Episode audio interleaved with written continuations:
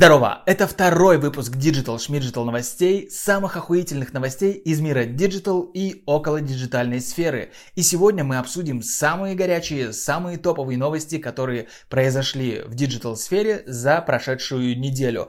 Но перед тем, как начать, пожалуйста, подпишись на мой канал, поставь колокольчик, какой-нибудь комментарий, поставь лайк, сделай все вот эти дела. И, конечно же, поделись этим видео для того, чтобы остальные люди увидели самые охуительные, охуетительные, охуевшие новости из digital мира. Ну и, конечно же, чтобы поддержать меня и помочь мне. Ну все, поехали!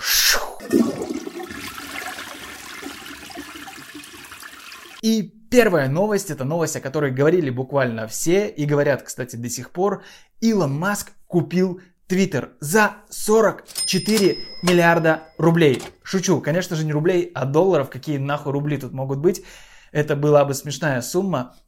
И Илон Маск был бы точно только рад этому, конечно, но тут 44 миллиарда Миллиарда, блядь. 44 миллиарда долларов. Охуеть. У меня даже в голове не укладывается эта цифра, если честно.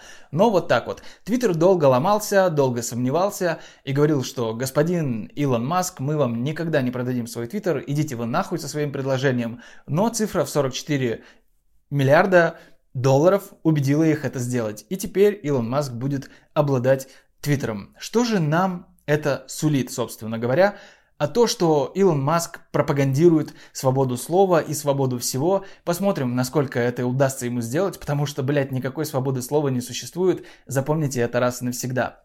Но, тем не менее, он хочет сделать открытый код, по аналогии с каким-нибудь блендером, можно, наверное, провести здесь такую параллель, чтобы, блядь, разработчики могли вносить какие-то свои предложения и как-то влиять на работу платформы. Интересно, что из этого получится, интересно над этим всем будет понаблюдать. Вообще Илон Маск, он очень классно делает пиар. Вот в этом ему равных нет. Он очень крутой пиар-чувак, пиарщик. Потому что он каким-то, блядь, невероятным образом вокруг себя собирает постоянно шумиху, и его имя постоянно на слуху. Я не скажу, что Илон Маск гений, потому что он, наверное, гений в том, что умеет пропиарить себя и умеет вокруг себя найти людей, которые будут делать его хотелки. Вот в этом он гений, да. Но все продукты, которые он создает, он их не собственноручно создает, как, блядь, почему-то многие думают. Виза не досчиталась 60 миллионов из-за приостановления деятельности в России. Ну, сейчас пойдут такие новости, что кто-то не досчитывается, потому что многие полагали, что Россия это вообще фу, никому не интересно, рынок вообще какой-то дикий, тут никто ничего не зарабатывает. Но, как мы видим, 60 миллионов не такие уж маленькие деньги. И Виза, собственно, их не досчиталась, увы. Компания Visa понесла убытки в размере 60 миллионов из-за приостановления деятельности на территории России. Об этом они говорят в своем финансовом отчете. Это не какие-то российские СМИ придумали или еще какая-нибудь российская пропаганда. Это реальный финансовый отчет Visa, где вы можете самостоятельно это все проверить. Собственно, перейти к ним на сайт и найти эту информацию. Могу даже ссылочку оставить в описании, если хотите, она у меня есть. MasterCard потеряла 34 миллиона долларов. Тоже, думаете, из-за чего? Конечно же, из-за приостановки деятельности в России. Ну, как я уже и сказал ранее, сейчас будут всплывать такие новости, что кто-то теряет деньги. Собственно, что, блядь, вы хотели? Вы ушли отсюда добровольно, вас никто не выгонял, а сейчас вы, блядь, пишете о том, что вы теряете свои бабосики. Конечно, вы будете терять бабосики, потому что вы ушли с огромного, блядь, рынка. Хотя некоторые, как компания Netflix, о чем я говорил в предыдущем выпуске, посмотрите его обязательно здесь или зайдите на канал, тоже говорили, что, ой, рынок России это вообще хуйня полнейшая, где-то примерно 1% занимает, а в итоге у них обвалились акции, и теперь они потеряли 40% своей стоимости. Охуеть, блядь, вот вам и рынок России. Половине российских кинотеатров грозит закрытие в течение ближайших двух месяцев. Ну, тоже такая достаточно логичная новость, потому что сейчас крутить, собственно, нечего, и это является основной причиной, потому что отсутствует репертуар, который кинотеатры могут крутить, могут воспроизводить. Чем зрителя завлекать, непонятно. Несмотря на то, что они сейчас договариваются с Латинской Америкой, с Азией, с Индией и с другими рынками, плюс показывают какие-то старые фильмы, советские и так далее. Это пользователь не особо завлекает, и выручки, конечно же, у них охуеть как упали. Поэтому, не знаю, такой прогноз есть, что 50% кинотеатров уже закроются вот прямо в ближайшее время, а может быть они и вообще закроются. Печально, грустно, потому что я люблю ходить в кино. Все-таки просмотр фильма в кинотеатре отличается от того, что ты будешь смотреть это дома, даже если у тебя есть дома, блядь, домашний кинотеатр, все равно ощущения совсем другие, и это классное времяпрепровождение, я так считаю. Я не часто хожу в кино, но тем не менее я не прочь сходить на какой-нибудь классный фильм, иногда даже на какой-нибудь экшен, типа марвеловского фильма. Вот последний раз я ходил на Человека-паука, и как бы его не хейтили, мне в целом понравилось. Поэтому очень жаль, но что делать? Такова жизнь. Доставка от Авито дошла до GTA. Геймеры Twitch стали виртуальными курьерами. Сервис объявлений стал первым брендом в России, который использовал механику BFT. Очень интересный и прикольный кейс. Там ходит курьер, это игрок какой-то из Твича, и известные игроки, Villa Games, например, один из топовых Twitch-стримеров, и они пытаются доставлять груз, да, типа задания от Авито. А пользователи, то есть игроки другие и наблюдатели, они всячески мешают этому чувачку, этому курьеру доставить этот груз. И вот давайте посмотрим видео, как все это выглядит.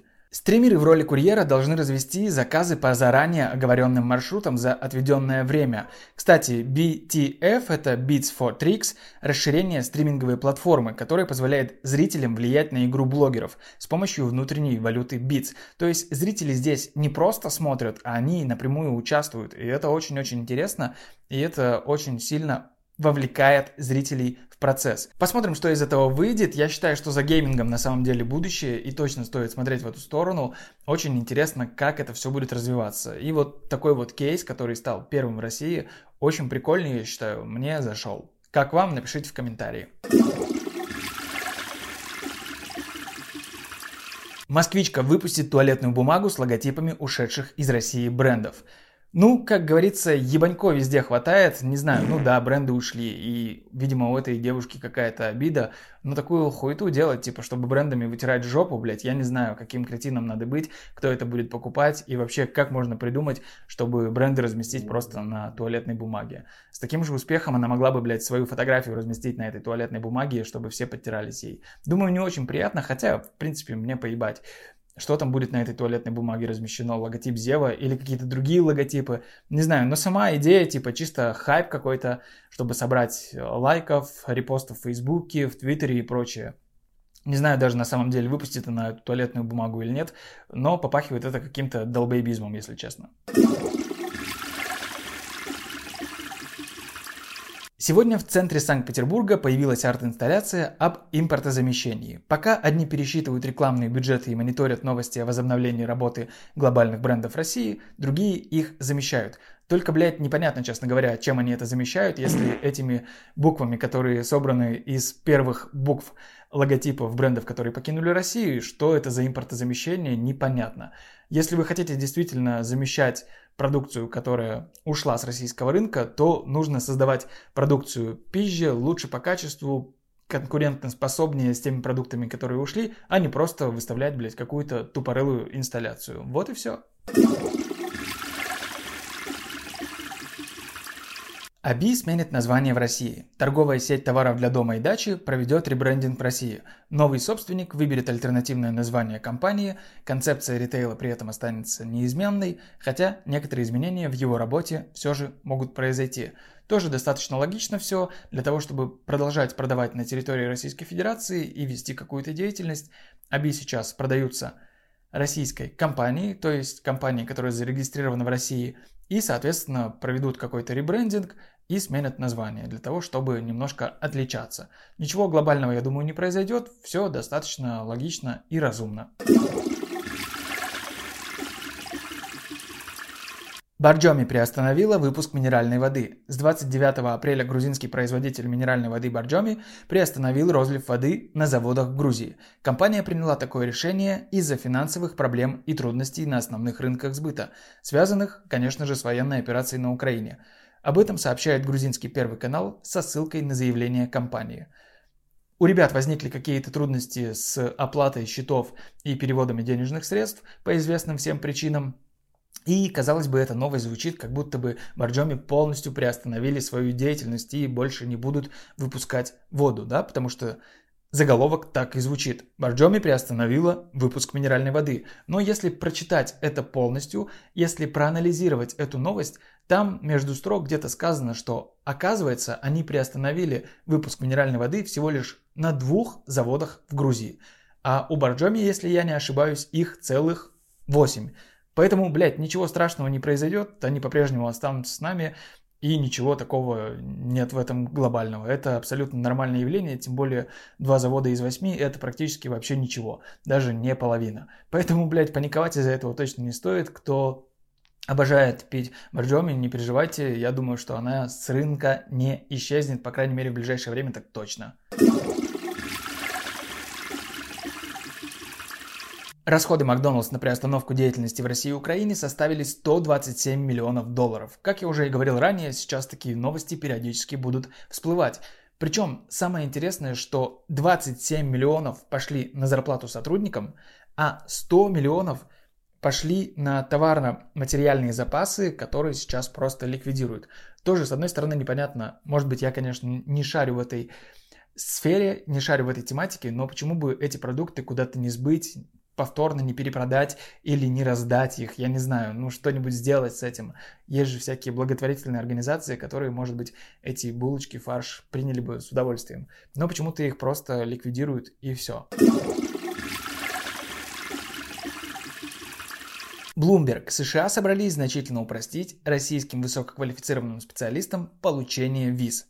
Тут говорится, что они собираются отменить ряд визовых требований для магистров и обладателей докторской степени в области науки, техники, инженерии или математики, полученной в США или за рубежом, с опытом работы в сфере полупроводников, космических технологий, особенно ракетных двигателей, кибербезопасности, ядерных технологий, искусственного интеллекта, а также других передовых специализированных IT-направлений и микроэлектроники – ну что, сейчас произойдет очередной отток мозгов, потому что я думаю, что многие захотят при таких послаблениях уехать в США, потому что там о своих сотрудниках, о своих умах заботятся, всячески их поощряют, выделяют им деньги на их разработки, не чморят, а говорят, вы молодцы, ребята, давайте трудитесь, а мы будем пожинать плоды вашей деятельности. В России они нахуй никому не нужны, и Стас Ай как просто, если знаете кто такой, неоднократно говорил, что есть огромная проблема в том, что люди когда-то в свое время забили на производство микроэлектроники, и сейчас эта проблема вылилась в то, что в принципе в России ни хуяшеньки нет.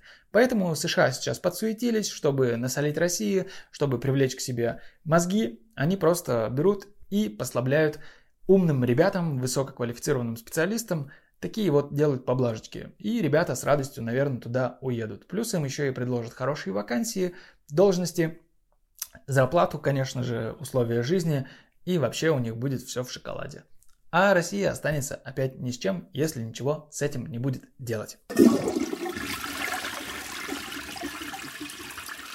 Объявлены победители Effie Awards Russia 2022. Среди прочих в списках оказались и мы. Что такое Effie? Effie это очень престижная награда, которая помимо прочих показателей оценивает самые важные, а именно эффективность вашей рекламной кампании. То есть оценивается это все в цифрах. За какие кейсы, за какие рекламные кампании и какие награды мы получили? Мы получили 3 золота, 3 серебра, 2 бронзы и 3 награды финалиста. Итак, давайте посмотрим. Первая номинация – «Золото. Позитивный вклад в общество и устойчивое развитие бренда компании «Мелодия твоего тела».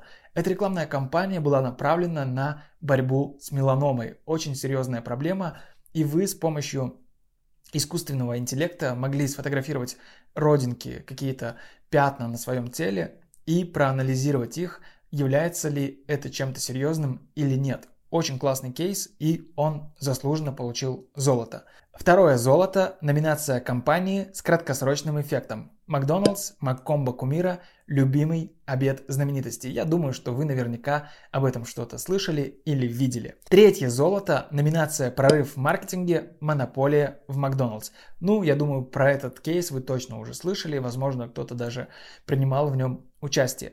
Серебро в номинации «Брендированный контент», Макдоналдс, Маккомбо, Кумира, любимый обед знаменитости. Этот кейс уже мы ранее озвучивали. Второе серебро, номинация гостиницы, рестораны, кейтеринг. Это опять монополия в Макдоналдс. Третье серебро, номинация агенты влияния, компания с известными персонами.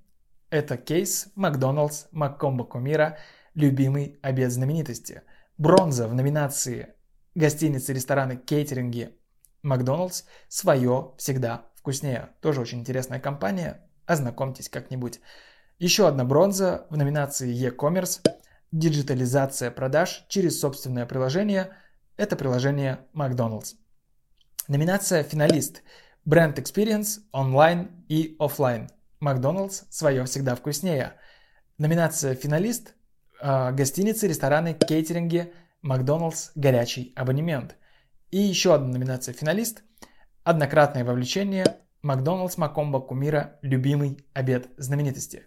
Вот такие вот номинации. Можете ознакомиться с полным списком. Оставлю ссылочку в описании, как всегда. А с вами был я. Обязательно поставьте лайк, подписывайтесь на канал, поделитесь этим видео где-нибудь в соцсетях, отправьте всем знакомым, скажите, чтобы они тоже на меня подписались, чтобы быть в курсе самых горячих топовых новостей в мире Digital. Всем всего